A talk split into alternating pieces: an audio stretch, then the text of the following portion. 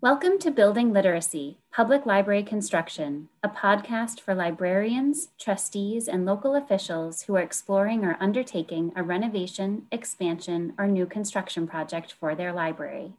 My name is Andrea Bunker. And my name is Lauren Stara and we are the library building specialists who administer the Massachusetts Public Library Construction Program, a multi million dollar grant program run by the Massachusetts Board of Library Commissioners, which is the state agency for libraries. While this podcast is Massachusetts focused, stakeholders in library building projects everywhere may find helpful information within these episodes. From fundraising and advocacy campaigns to sustainability and resilience, to the planning, design, and construction process, there is something for everyone. If there is a public library building project topic we have not covered, but that is of interest to you, please email me at andrea.bunker at mass.gov or me at lauren.stara at mass.gov. On this episode of Building Literacy, we talk campaign finance law with the Office of Campaign and Political Finances Communication and Education Director Jason Tait. In previous episodes of our Advocacy Stories series, we have mentioned both the Office of Campaign and Political Finance and the State Ethics Commission as offices to consult with any questions about advocacy or fundraising. Jason will describe in detail the work of OCPF, but it is important to note that the State Ethics Commission in Massachusetts may have differing opinions on the activities we discuss with Jason. The State Ethics Commission, as stated on their website, www.mass.gov backslash orgs backslash state hyphen ethics hyphen commission is an independent state agency that administers and enforces the provision of the conflict of interest law and financial disclosure law. In March of 2011, the State Ethics Commission authorized Advisory 11 1, Public Employee Political Activity, which is the most recent advisory on that subject. When a certain activity is discussed in our interview with Jason, we will include the pertinent content from the advisory, which will display how the two independent agencies interpret various advocacy and fundraising activities. For assistance with specific questions or scenarios, please do contact both of these agencies or the equivalent in your state if you reside or work outside of Massachusetts. All right, let's dive right in. First, I want to say welcome. Thank you, Jason, for being here with us today. We're hoping that you can tell us a little bit about the Office of Campaign and Political Finance and your role there. Oh, sure. I'd be happy to talk about our office because a lot of your listeners, perhaps they're not very political and they're wondering, why do I have to listen to a guy from the state campaign finance office today? Our office gets involved only if it has to do with an election where people from the community are deciding on a question or candidates and money or resources are involved. So anytime you have those two mixed together, OCPF and the campaign finance law, we're implicated and we need to jump into the game. We're a very small office. I think the state budget's north of 40 billion right now. We're 1.8 million of that. So just a drop in the bucket, but we have a bit of a large impact because of what we deal with, which is disclosure. Money raised, money spent in a campaign needs to be disclosed to the public. So we're basically the campaign finance helpers for anybody involved in a campaign who needs to accomplish that disclosure goal. We're here to help you guys file those reports and stay in compliance with the law. We are an independent, nonpartisan agency. Personally, I'm an unenrolled voter. I don't even want to go to the primaries, you know, and have people say, oh, you vote Republican or Democrat. I try and stay right down the middle with everything. And how we accomplish that really is how the director of the agency is appointed. So we don't have a commission. We don't report to anybody. We don't report to the governor or the secretary of state. Once every six years, a group of four individuals gets together to appoint a director of OCPF. And those people are the secretary of state, a law school dean who's appointed by the governor, the head of the Republican Party, and the head of the Democratic Party. And those four people have to get together and agree unanimously on an individual. And they just did that recently. At the end of February, they decided that the new director of OCPF would be Bill Campbell out of Woburn, the city clerk there. But the point of this whole outline for you is that the Republicans and the Democrats had to agree on somebody. And so they agreed on Bill Campbell, and he has to come in and he has to put partisanship aside and just sort of be a referee for the campaign finance law moving forward for the next probably six years. They're still deciding on how long his term is going to be, but we're a nonpartisan independent agency. And our goal day in and day out is to help folks to disclose their campaign finance activity. Thank you for that highlight of what your office does. Do you want to talk a little bit more about your role there? My role at OCPF, uh, being independent, nonpartisan, was not too difficult for me because I came from the journalism field where you're supposed to be nonpartisan and independent in your reporting. And I was a newspaper reporter for about 10 years. Eight of those years were at the Eagle Tribune, which is a company that publishes newspapers across the Merrimack Valley, then down into Gloucester. I also worked at a newspaper in Illinois. But my role here at OCPF really is to teach people the campaign finance law. And sometimes it's fun because I get to go on Twitter.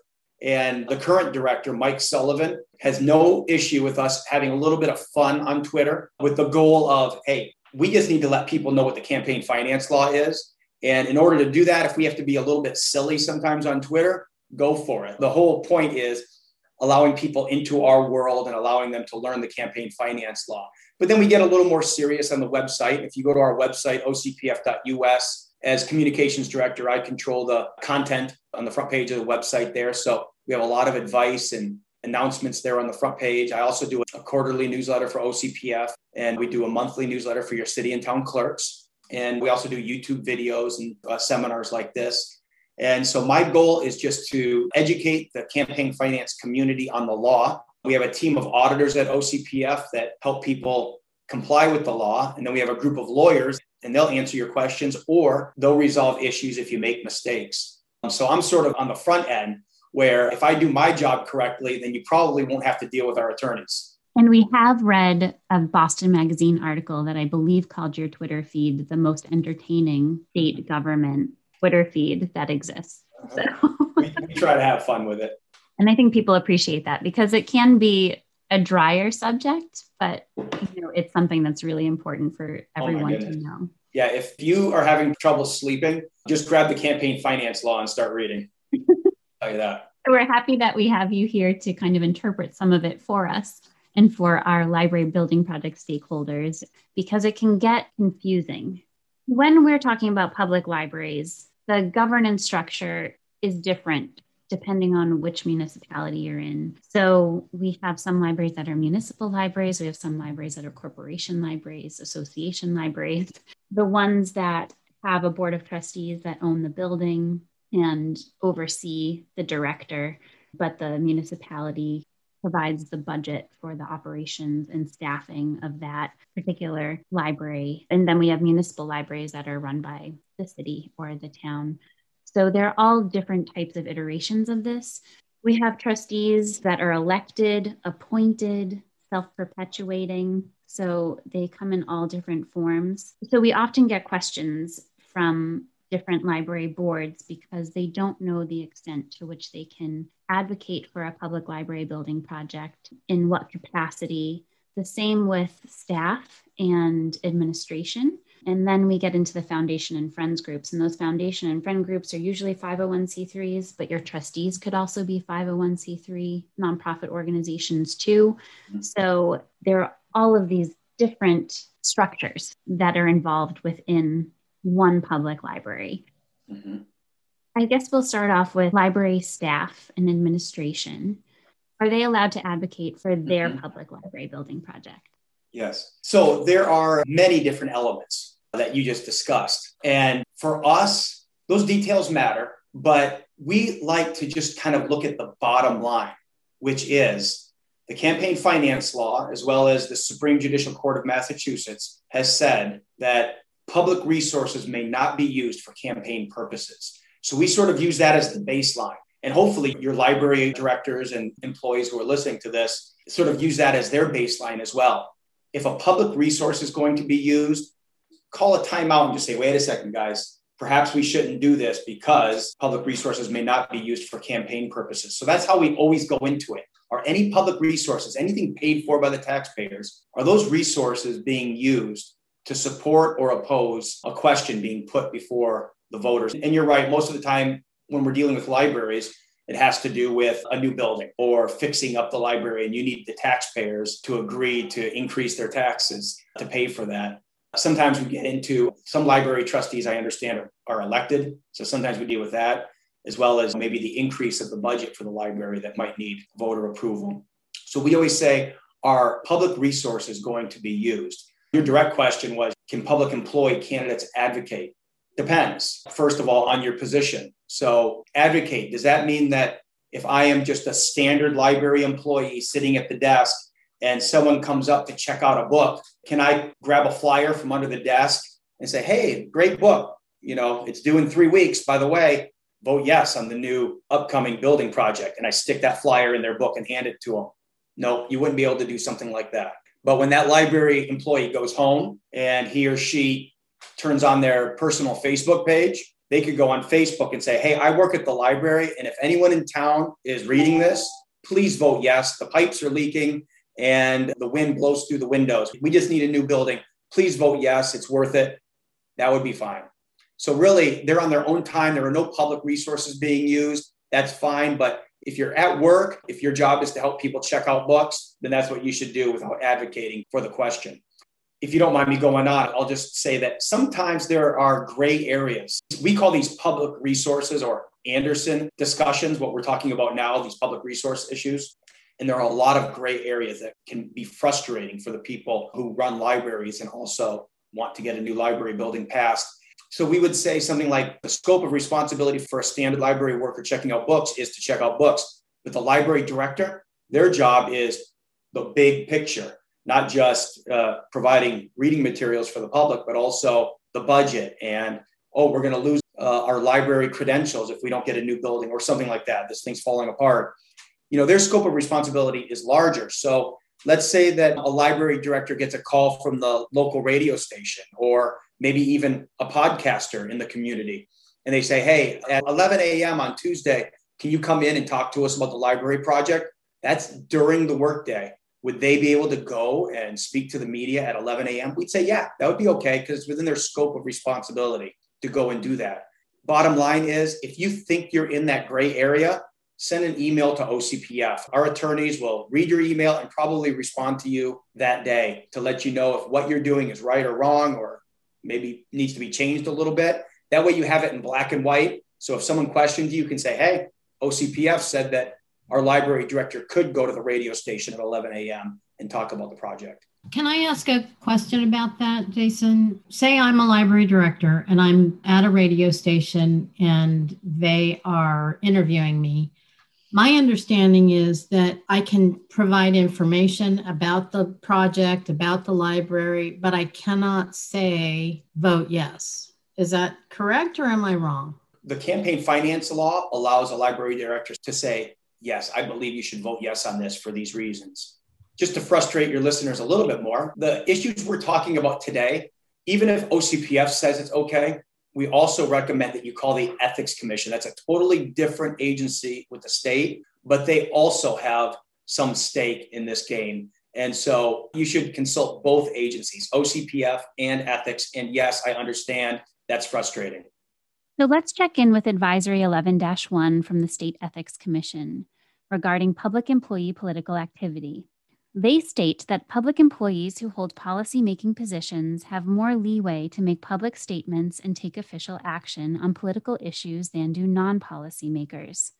They define a policy-making position as follows A policy-making position is one in the top management level of a governmental agency in which the holder actively participates in determining the agency's policies or plans of action, which would include a library director. So, for example, on the municipal level, library directors, although appointed, serve in policy making positions and are customarily expected, if not required, to take position on matters within the purview of or affecting their respective agencies. A library director is expected to have a view on whether the public library should be expanded. So let's get back to Jason and get some clarification on what that advocacy can actually look like. We don't want it to look like you're campaigning, though. So a library director shouldn't say, This whole week, I'm going to be out in the community advocating for this thing. That's not what we're talking about. A good illustration would be we actually say that, let's say you want to build a new library or put on an addition. Your the library director should analyze that and come up with some sort of reasoning for why this building needs to be built. And he or she can take that study and put it on the library's website. And in that study, it can even say, we believe as library directors and the board of trustees that this building needs to be built and people should approve it to avoid these consequences. And that can even appear on the website. We just don't want, as an illustration, it's extreme, someone to go to the website and it, there's this flashing light that says, vote yes, vote yes, vote yes. We don't want to see that. We'd rather just see a link that says, for more information about the library project, click here and they can go to the study. Do you ever feel like you're like, oh, I don't know, maybe we've gone a little too far here with this? Send it to OCPF. We'll give you a thumbs up or a thumbs down. So, with the trustees, we've always thought that part of their role is advocacy. Does it matter how they come into their role in terms of how much advocacy they can do? Library trustees generally aren't paid stipends, correct? They're either elected or appointed and they're just volunteers, no stipends. Right. Those are your individuals who are probably going to push this project in the community. Public employees, like the library director, library employees, they can't raise money or spend money to support or oppose a ballot question. So that responsibility generally falls on the trustees. And what we see might be a couple of trustees start a ballot question committee, raise money, and they're the ones who buy the vote yes on the library signs and boost Facebook posts saying vote yes. They're the ones who really take control of this a lot of times. You might be thinking, well, if I can't use public resources to advocate for this, you know, you can't use your library budget to send out a mailing to the community saying vote yes. Then who does this? Who pays for these things? It's usually these friends of the library, these trustees, these foundations. They'll get together and they'll create a ballot question committee. That's the disclosure part we're talking about. And they're the ones who will be doing that. And so they'll raise money, they'll spend money. They have to put that information into an OCPF campaign finance report and file that with the city or town clerk. And that's how it rolls along. So, as they're raising money for those advocacy efforts, are there any limits on the amount of money that they can spend? No limits, and they can take money from just about anybody. If you're familiar with candidate elections in your cities and towns, candidates have strict limits and they can't take money from businesses and things like that. If you're a ballot question committee, you can take money from businesses. There are no limits on how much a business or a, union or, or an individual can give. It's all about disclosure when it comes to ballot questions. There might be a corporation in town that really supports libraries, so they give you 10 grand. That's great. You just have to put it in the report and say that corporation XYZ, 10 grand.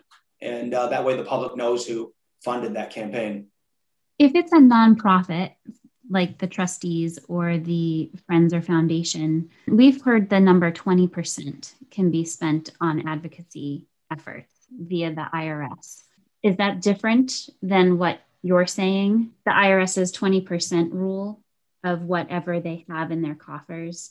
Mm-hmm. Does that apply or does it not apply? So we have our rules, which no limits. But if you have a nonprofit that's designated through some sort of 501 designation with the IRS, then you'll probably want to follow their rules as well. But as far as we're concerned, we would never say, "Ooh, you've exceeded the 20%. There's an issue here." That that those aren't our rules. That's something that organization would have to deal with with the IRS. And what you're talking about now are funds that already exist in a general treasury, not funds that are raised for the purpose of supporting or opposing a ballot question. So let me just quickly make that distinction let's say you do have a nonprofit in town that's for the library, a 501c3 or something like that, and they regularly raise money through book sales or a hot dog roast or whatever, and they have, you know, a few thousand dollars in their general treasury. If they decide to, they can take a portion of that money. I'm not talking about the IRS 20% limit, but they can take a portion of that money and they can buy lawn signs or take out an ad in the local paper. We don't care as long as that's disclosed to the public. But if at any time they're like, okay, we have $3,000 in our account, we need that for programs. Let's raise some money to support this ballot question and put it in our fund. At that point, you have to say, okay, timeout. You are now a ballot question committee. You are raising money for the purpose of supporting this ballot question for the new library. So you're going to have to fill out that OCPF form and create a ballot question on the side to do that. Two separate entities. And do you consider a city council vote or a town council vote be the same as a ballot question? No, we do not.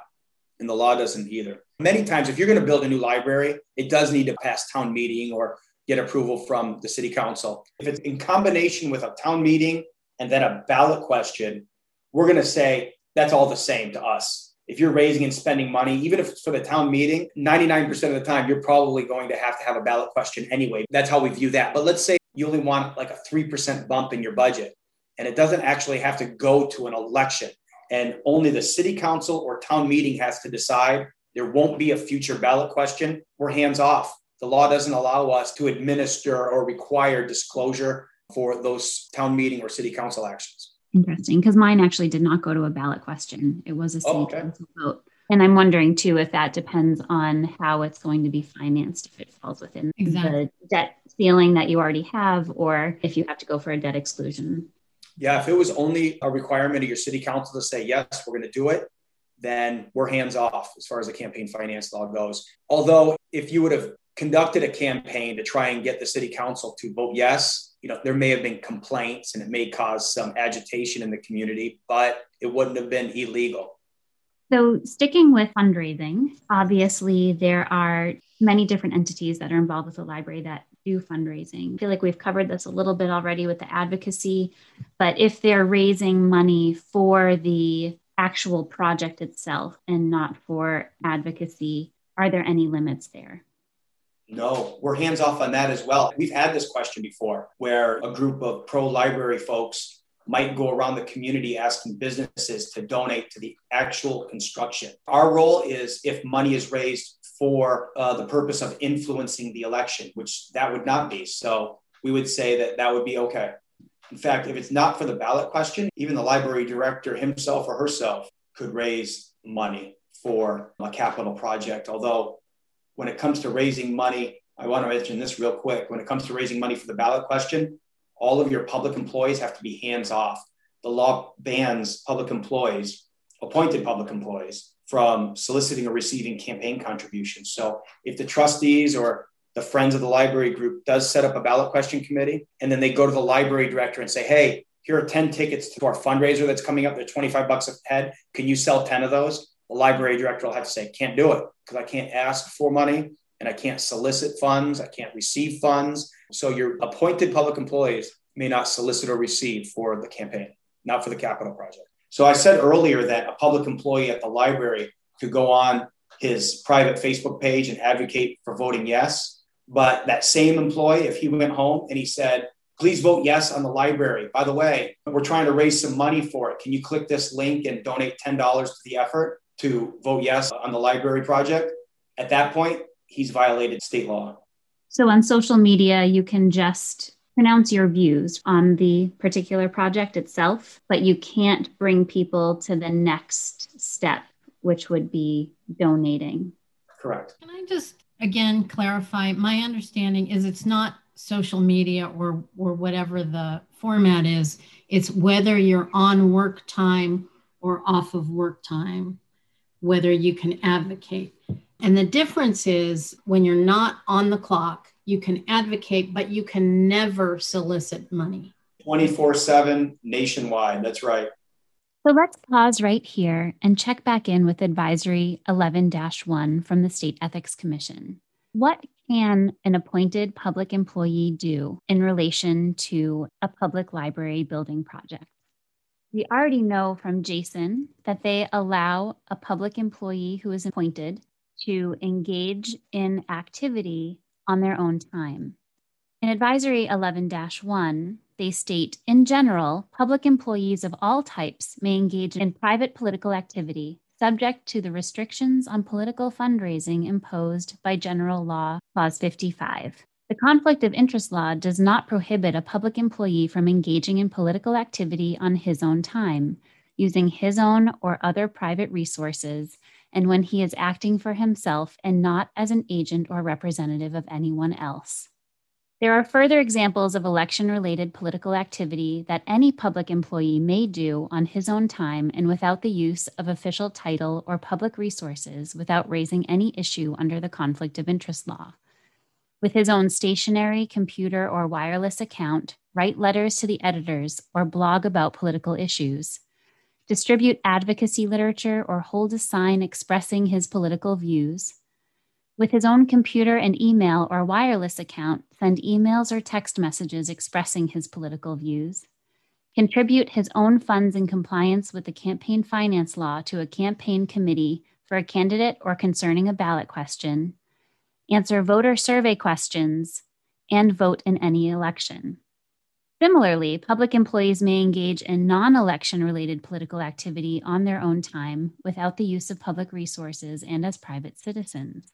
Any public employee acting in her official capacity and using public resources and acting in a neutral and nonpartisan manner may notify the public that a state, county, or federal election will be held on a certain date and encourage all voters to vote a public employee may also neutrally notify the public generally that a town meeting will be held on a certain date and neutrally encourage all voters or members to attend. Public resources may not be used to notify only a subset of voters in order to influence the outcome of the vote or meeting. For example, notifying only the parents of school children of a ballot question, whether to fund a new public school, and not notifying childless homeowners would be prohibited because it would not be neutral. Let's delve a little bit further into what trustees, foundations, and friend groups can do in relation to social media. If trustees and those folks, friends of the library, they have their own private social media platforms, you know, the Instagram, Facebook, Twitter, whatever, they can go on there and advocate all they want. The restriction would be if public resources are being used. So imagine a library that has its own Instagram account. I'm sure some of them do and some public employee at the library, like me, where I do my Twitter account for OCPF, they're at the library and they're doing tweets and they're doing Instagrams to, I don't know, encourage reading and that sort of thing. And then one day they decide, man, this ballot question's coming up. I'm going to send out an Instagram asking people to vote yes. I'm going to take a picture of that leaky pipe up there so they know why we need a new building. And they post that to the Instagram account. We'd say that's an issue. That's a public employee on the clock using the official library Instagram account to advocate for people voting yes. We'd say that's not something you want to do. But on their own private account, on their own time, they can do what they'd like as long as they don't fundraise. So these are the kind of things, though, that aren't always so obvious. There are a lot of gray areas. So if you're a library director and you have a campaign, an election coming up, just urge caution with your staff and encourage them, say, hey, if you think you're going to do something that might use public resources, send an email to OCPF so they can give you a thumbs up or a thumbs down. So then from there, if you are having a foundation fundraiser for the library, for the building project, can you share that on your library social media pages? Yes. You're talking about raising money for actual brick, mortar, and wood. Yep. Are there any other laws or parameters that our listening public needs to know about social media and its use? The issues we're talking about today, public resources, these rules were really written down in the late 70s. This was before social media, obviously, and most of the computer world we live in now. So OCPF has had to sort of uh, interpret a 1970s Supreme Judicial Court decision to today's time. And so we're still ironing out some of the issues ourselves. In fact, we just recently issued our first regulations concerning social media, maybe in the last year or so. It's new to us. And as new media platforms come up and are used, if people have questions, ask us the question. We may not even know the answer right away because we haven't dealt with it. So we'll have to sit around a virtual law table at this point because of the pandemic, but sit around a table and try and iron out what's fair and, and what you can do moving forward. So Bottom line is if you think public resources are being used, hit the brakes, ask us to find out whether what you're doing is allowable or not. So, this is in the same vein as the social media sharing of the foundation fundraiser or whatever it may be. We have a lot of questions that we get about donate buttons on websites for libraries. What you said before is for the campaign, you can't have something flashing vote yes. And you could have something that links to more information about the building project. But oftentimes, libraries, especially those I believe that have trustees that are separate 501c3 organizations, they will have a way for people to give and do planned giving to that particular institution. So, can they have a donate button on the homepage or embedded on another page on their mm-hmm. website?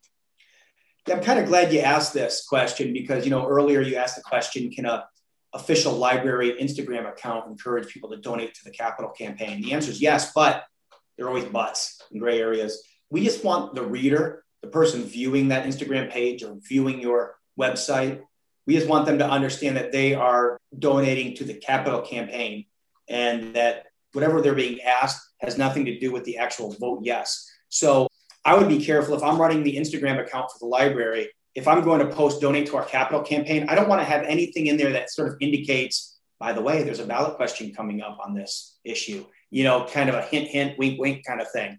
Same with your website. You may even want to make it clear, you know, donate to the capital campaign and have a button there. And then if you have room, maybe some language that donating to this entity or for this project has nothing to do with the ballot question. This is the actual donation to build the building.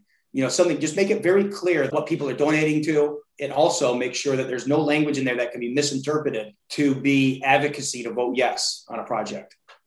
One of the other ways in which a lot of the entities affiliated with libraries try to raise money, usually on the smaller side, the friends groups, is having what you may call a raffle or a drawing. What is the difference between a raffle and a drawing, and what do these entities need to know before they have a fundraising activity that involves them? So, of course, we only care if you're raising money for the ballot question. When it comes to your raffles or whatever, to raise money for the capital project or whatever, anything that's outside the election, that's between you and the attorney general's office. But as far as the campaign finance law is concerned, our understanding, based on guidance from the Attorney General's office, is that political committees are not among the groups that can legally hold raffles. The terms they use are games of chance. So I walk up to you, I say, hey, give me a dollar, I'll give you this ticket, and maybe you can win a new iPad or something like that. So for us, games of chance are off the table as far as political committees being able to raise funds. I think you're kind of asking, like, what about maybe like a door prize? But what's the difference? Our office, because we don't administer that law, we just say political committees cannot conduct games of chance, according to our guidance from the Attorney General's office. You say you want to have a door prize. I guess that means like if I walk through the door to this fundraiser, I am entered into a drawing. I didn't give them extra money or anything. I'm just entered into a drawing to win that iPad. My understanding is those sorts of things are probably allowed, but that's not up to us to say. Your library directors and folks, uh, trustees should contact the attorney general's office because they administer that portion of the state law. So if it's a raffle or a drawing that is in conjunction with the actual bricks and mortar capital campaign, that is something that would fall outside of your jurisdiction. Correct. What are some common mistakes or misunderstandings of the law that you see when it comes to library building projects, or it might not be as specific as that, any public capital project? Mm-hmm. Anything that you think our listeners should be aware of? Oh, we get all sorts of questions. One was one that Lauren asked about there's no advocacy, right? You're never allowed to say vote yes on something. That's a misunderstanding. So they can do that. This is another question we get sometimes. You know, I'll get a phone call. Hey, Jason, I want to file a complaint against the library director. Oh my goodness, why? What happened? I saw her pull up to the library and there's a vote yes sticker on her bumper. You know, she's not allowed to campaign, right? No, we don't care if people have, you know, things on their vehicles and they park. Those aren't the sorts of things that we're interested in. But I will say this if the library director pulls out of her trunk a sign that says vote yes in the library, and she plants that right in the front yard of the library for people to see when they drive by, we'd say that's okay, even. But you've just opened up the floodgates to allow everybody to post signs on your lawn. So public resources may not be used unless equal access is granted. So, in other words, when she posts that vote yes lawn sign in the front lawn of the library, she has now opened up the world of politics on the front lawn. So, if I'm the vote no group, I can actually walk up and say, You put your sign there, I'm putting my sign right here. Those are rare circumstances. What you might actually see is the vote yes group saying, Hey, we're going to have an organizational meeting, you know, a strategy meeting in the library's function room. Can we do that? Yes, you may. It's a public resource but you may do so if, when the no group calls and they ask for the same access to that function room under the same terms and conditions, then the library director would say, have to say, yes, you can also use our function room for your strategy meeting. So public resources prohibited unless equal access is granted. You brought up the Yes to Our Library groups. Other libraries, their trustees have formed these separate ballot committees. That's something that is recommended or necessary by law?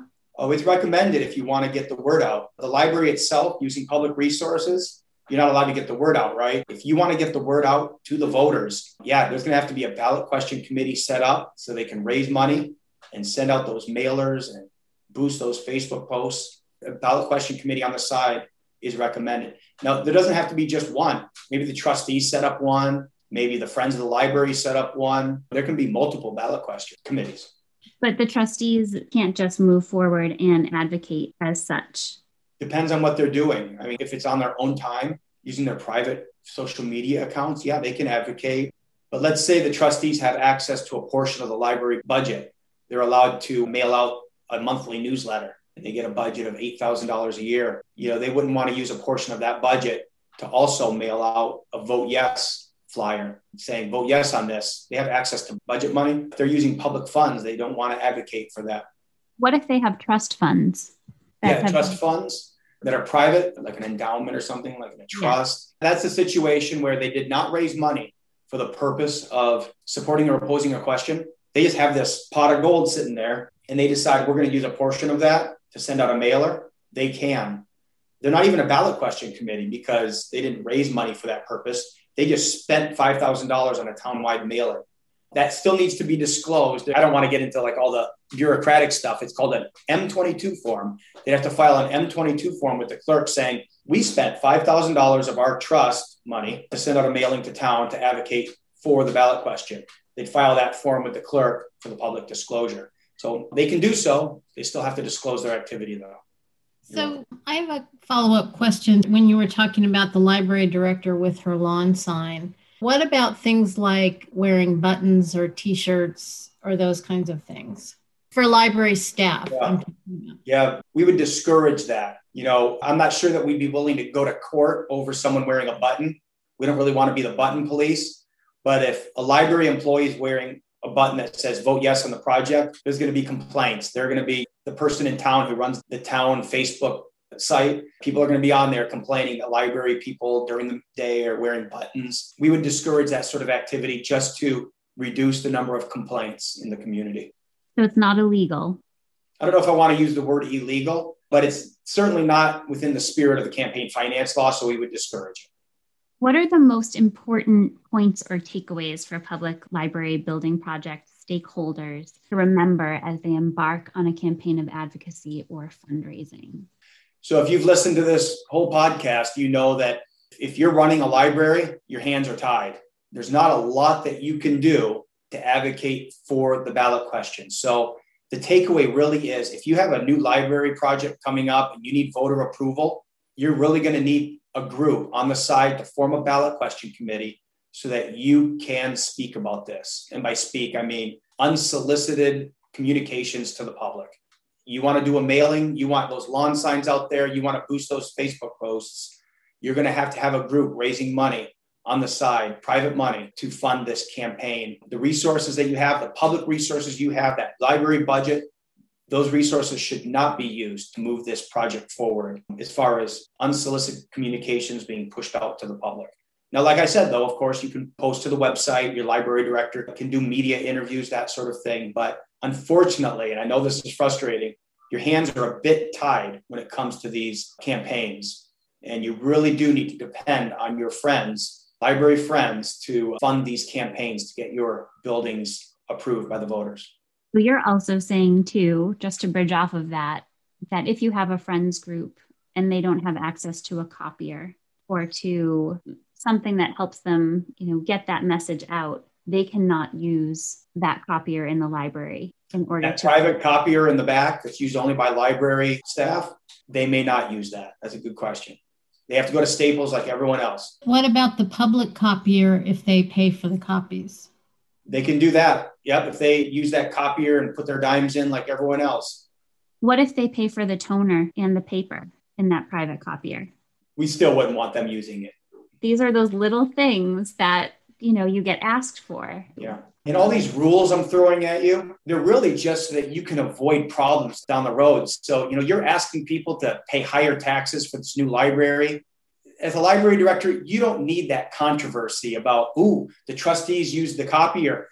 It's probably a minimal amount of money, like 50 bucks or something like that. But then you're going to have that negative thing out there. And it's something you don't want when you're trying to be positive and saying, we need this new library for our community. It's good for us but then you have this negative news out there. These are like tips, you know, to avoid those situations. You know, it's going to be hard enough to get this thing passed. You don't need these sort of negative news stories or or stories going around your community at that time. You want to avoid those headaches, I'm sure. Absolutely. And I feel like I've learned a lot through this conversation. Obviously, some of the questions I feel like I went around in a circular way because there are these nuances and working with all these different entities that form your institution as a library, it can get so confusing mm-hmm. and be really difficult to parse out what each entity can and cannot do and to what capacity. So, thank you. Lauren, did you have any more questions? I think the only thing that I want to make sure everybody understands is that Jason is talking about advocating and fundraising for ballot campaigns. This is not talking about advocating or fundraising for the project itself. That's an important distinction to make. That's right. And I think that's why, as Jason has said, it's so important to contact the Ethics Commission as well to mm-hmm. make sure that you are not violating any of the laws that exist so that we do, just as Jason, as you said, you're unenrolled, you stay down the middle of it, that we do too as librarians. Is there anything else that you wanted to share with us? Anything else that we may have missed? Uh, no, other than the fact that I love going to your local libraries. When we're exploring the state, my family and I, if I see a public library, I'm probably going to ask them to stop in because I love going to the used bookstore in each of these libraries and seeing if I find any treasures. I love doing that. So keep that up. And that's amazing because then you're supporting the library. Dollar at a time. Yeah. We cannot thank you enough for your time today, Jason. Thank you for listening to all of our questions, no matter how roundabout they may have seemed. Mm-hmm and for providing this really insightful tutorial on campaign finance law. Thank you. I invite anyone to send us an email if you have further questions. We have a lot of educational resources I can send you. Thank you so much. You're welcome. And thank you for tuning in.